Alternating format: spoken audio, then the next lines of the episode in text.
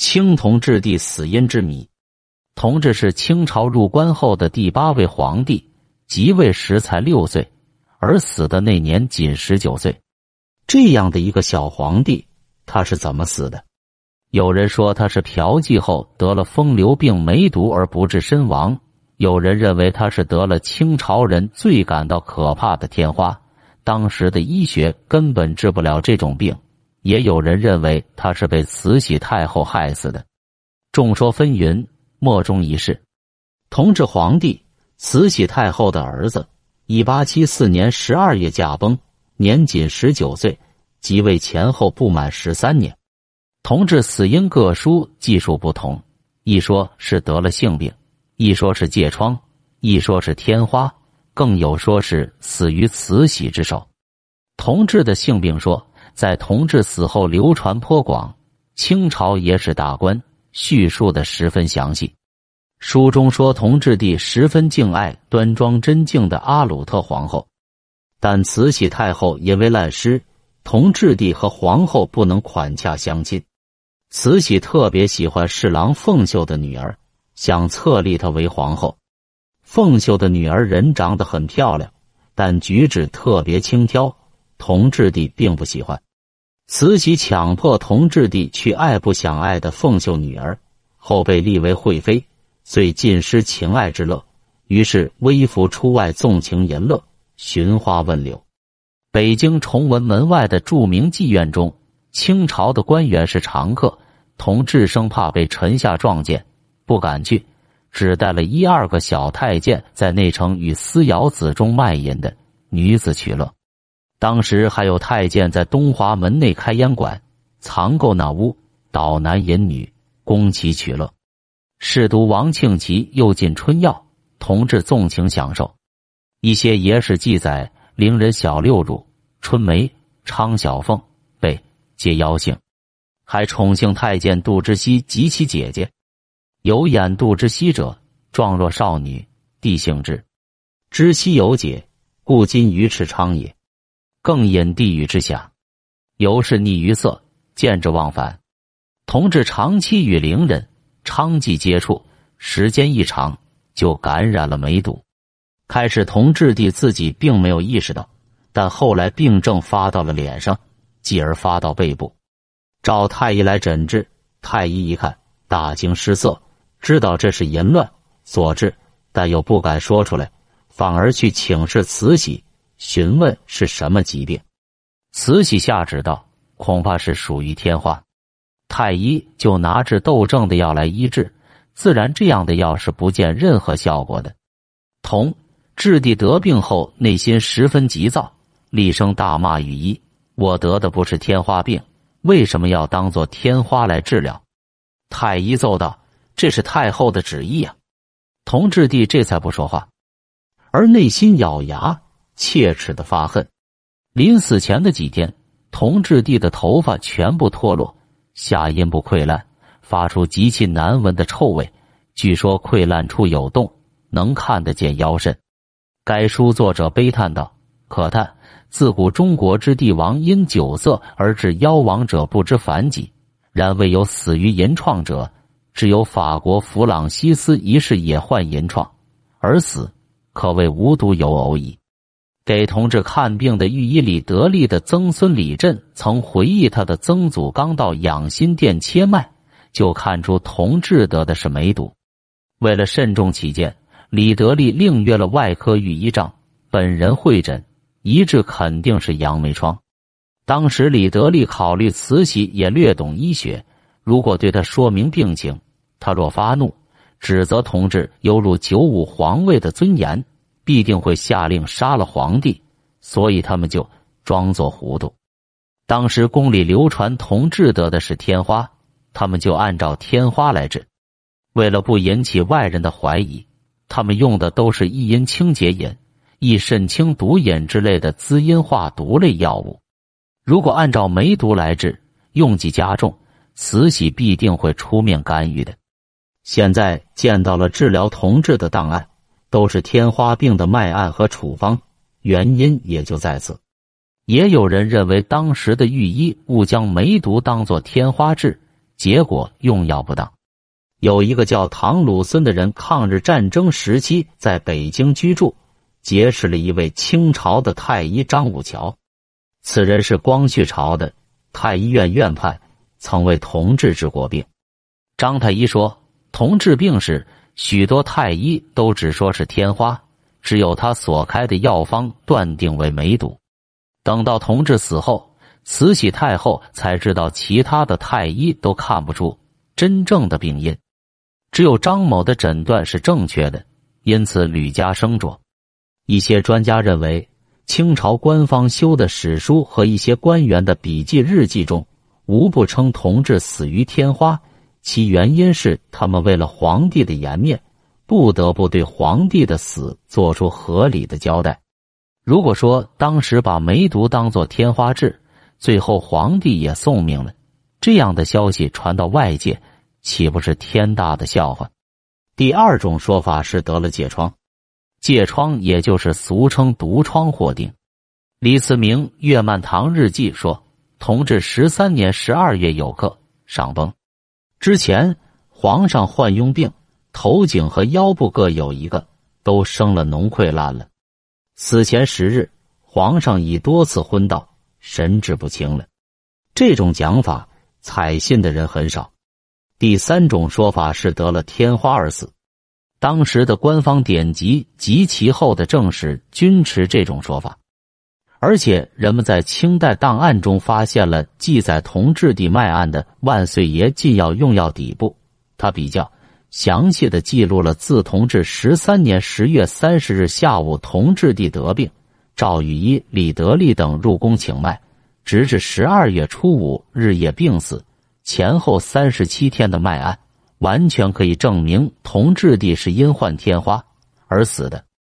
这本脉案是敬事房太监根据当时的御医每天请脉记录和所开的方子誊抄汇集成册的。一些专家认为，他是今天分析研究同治帝究竟死于何病的第一手宝贵资料。同治帝得病是在同治十三年的十月三十日下午。这天，太医院院判李德利和御医庄手执诊断的情况是：系风温闭数，阴气不足，不能外透之症，以致发热头眩，胸满烦闷，身酸腿软，皮肤发出疹形未透，有食气堵作觉。御医的判断十分明确，认为是感染了实行一毒所致，所以让同治服用以阴清解饮，实行避风调理。第二天早上要见效，疹形透出，已能看出其中夹杂着温症。这天同治帝的症状是咽喉干痛、胸满作呕、头眩身热、气颤沾眼。御医遂用清解利咽汤调理，在御医们两天的精心医治下，痘科很快开始表发。然由于温热病毒强烈，头部、颈部的痘料发得十分稠密。而且另一家最担心的是豆料颜色变得发紫。出豆时，如果豆科灌浆顶平或塌陷，并呈紫色，这是逆豆的信号，很有可能有生命危险。而同治的天花实际上就是如此，所以御医记道：正解于险。十一月初二日，病情恶化，同治腰疼胸堵，懊恼作呕。御医认为毒质已熏蒸肺胃。正是重险，当日服了利咽化治汤，效果显著。四天未见的大便有，原来很重的症状也多有减轻。初八日，同治微感风凉，本来就虚弱的体质使天花向逆险方向发展，晋江皮皱，似有停浆不液之势。这位斗毒向人体各种器官和神经系统袭击，创造了有利的条件。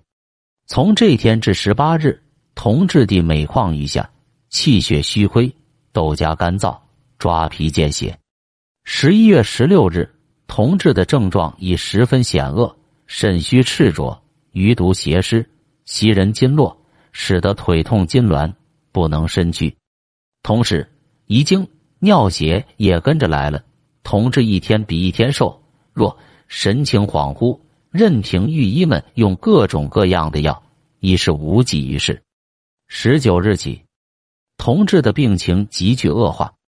此后的十多天是他最痛苦难忍的日子。痘毒潜入各部器官，已经全面发作。痘后出现多处拥堵，并发生溃烂。腰间的溃烂几乎像一个洞，脓血不断的流出。全身的痘痈发出钻心般的疼痛，面颊肿硬，口喷臭气，胸满血胀，大便腥臭。这时的御医已知道皇帝是难有生机了，只能卧以待毙。从脉案记载来看，集中爆发的大溃烂十分剧烈，快速到了令人惊异的地步。十九日辰时，尸毒乘虚流聚，腰间红肿溃破，漫流脓水。而头脸、胳膊、膝上都见痘痈肿痛。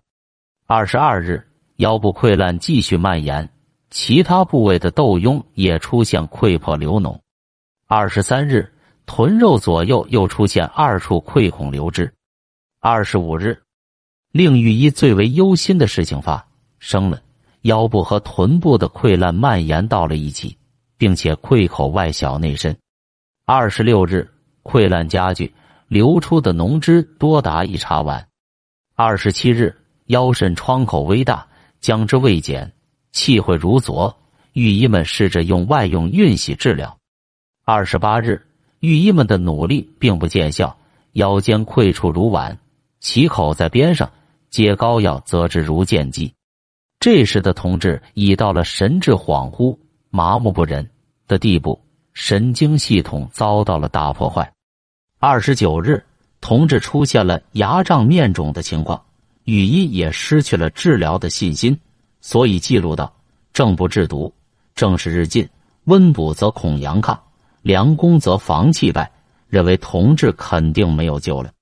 十二月初三日，出现了致命的走马牙干，同治面颊红肿渐消，各处溃脓尚可，唯牙龈如左。上唇连左腮颊紫黑硬肿，适欲作脓。初四日，上唇肿目，腮紫黑肿硬处敷药，屡揭伤皮，不能作脓，时流血水，牙龈黑臭，是孔口干穿塞。御医们尽管仍在竭力调理，但已没有什么效果而言。十二月初五日，同治走完了人生的最后一天，皇上脉息娴熟无力，毒火凝结。神气日耗，到有时六脉已绝，元气脱败。医生用高丽参等煎成的生脉引到了他的嘴里，已无法下咽了。同治驾崩，命归黄泉了。除脉案外，谈到同治的天花比较详细的有《翁同和日记》。十一月初八、初九日，同治召见一心及翁同和。回家后，翁同和记述了同治的病情。诸臣上前瞻仰，福建天颜温翠，眼卧向外，花季稠密，目光微露。初九日，他和御前军机大臣们更清楚的看到皇帝的头面上都是灌浆饱满的豆粒。同志还举起胳膊让大臣看得出的豆科十分齐足。翁同龢的日记是私人所记述的当天活动的流水账，应是十分可信无疑的。另外，将同治帝从发病至死的三十七天脉案主日与翁同和日记核对，两者所记之病情诊断、开方用药也基本上是一致的。而且他还把和当时的一些大臣、太监那里听到的内容也记了下来，十分具体生动，说的都是同治患天花的发展情况，根本没有谈到梅毒。持这种观点的专家认为，天花是满族常患的一种传染病，所以他们并不隐晦这种事实。而梅毒是一种两性交媾后得的性传染病，名声不好，因此有些人就凭主观猜测皇室是隐晦了同治的得病真相。加上梅毒和天花病症有些地方比较相像，梅毒患者一般先在外生殖器部位出现硬下干。约两个月后，全身皮肤发疹，并且和天花一样，都有脓溃烂症象。所以，也使笔记者道听途说，认为同治皇帝淫欲过度，得梅毒是十分自然的事情。但年仅十九岁的同治帝为什么会身患着心肾不交、元阳气血俱亏的重险病症？他们推测，同治帝得天花同他平时微服野游、纵欲过度有直接关系。看来，同治帝虽不是因性病而死，但毕竟还是与他喜好淫乱的习性有一定的关联。有人提出，同治的确患有天花，而且同时还患有梅毒。他们也根据历史档案和御医的诊断，认为档案上说的同治患病的症状，可能是先患天花未愈而又染上梅毒，或先患梅毒而后又染上天花，这是两种疾病并发，所以当时的御医无论如何是治不好的。还有一种说法认为，同治帝是被慈禧间接害死的。有一本叫。慈禧传信录的书中谈到，同治帝的师傅王庆祺对人说过，同治帝亲政后，慈禧仍然对政事大加干涉，王庆祺就上书请同治帝专门修一个园子，让慈禧在其中颐养天年，实是要让慈禧隔离起来，不再干涉政事。待事情为慈禧发觉，慈禧遂决定加害同治。御医李德利的曾孙也听其祖父说。同治帝得病后，经过李德利等众御医的精心治疗，日渐好转。十二月初四日午饭后，孝哲皇后阿鲁特氏来到东暖阁看望同治。慈禧的亲信小太见一见皇后到来，马上前去报告，说同治帝与皇后在窃窃私语。慈禧也来到东暖阁，脱去绣花高跟鞋。轻手轻脚的来到帷幔后偷听，一点也没有觉察的皇后，还一个近的向皇帝哭诉着备受慈禧刁难的痛苦。讲着讲着，同治帝也大有同感，劝皇后先忍耐一段时间，等到自己病好之后，皇后总有出头日子的。听到这里，慈禧大受刺激，勃然大怒，立刻推慢闯入围内。一把揪住皇后的头发，用力猛拖，可怜的皇后一大把头发连同头皮就被拉了下来。慈禧又劈面一掌，顿时皇后血流满面，惨不忍睹。慈禧又叫几个太监将皇后按倒在地，把拐杖递给其中的一位，让他死命的打皇后的屁股。同治大惊，顿时昏厥过去，从床上跌落到地上。病势加重，从此昏迷不醒，急忙传御医进来把脉，但同治以牙关紧闭，滴药不进，到第二天夜晚就去世了。照这种说法，同治虽不是慈禧直接害死的，但也是被他气死的。这种说法也得到了一些传说的证实。清宫遗文说，同治帝死前曾与军机大臣李鸿藻商量，想立贝勒在庶为继承人。并且口授遗诏，命令李鸿藻在病榻边书写。诏书很长，全文超过了一千字。但李鸿藻回家后想想很害怕，遂把这件事告诉了慈禧。慈禧听说后怒火中烧，遂命太医禁断医药饮食。不久，同治帝就死了。不同以这种说法的专家认为，这时的同治帝病已很重，人失去知觉。伯相首席痉挛，怎能安排这些后事？同治寿短病故，但到底是死于什么病，却成了一个历史疑案，留给了历史学家去研究和探索。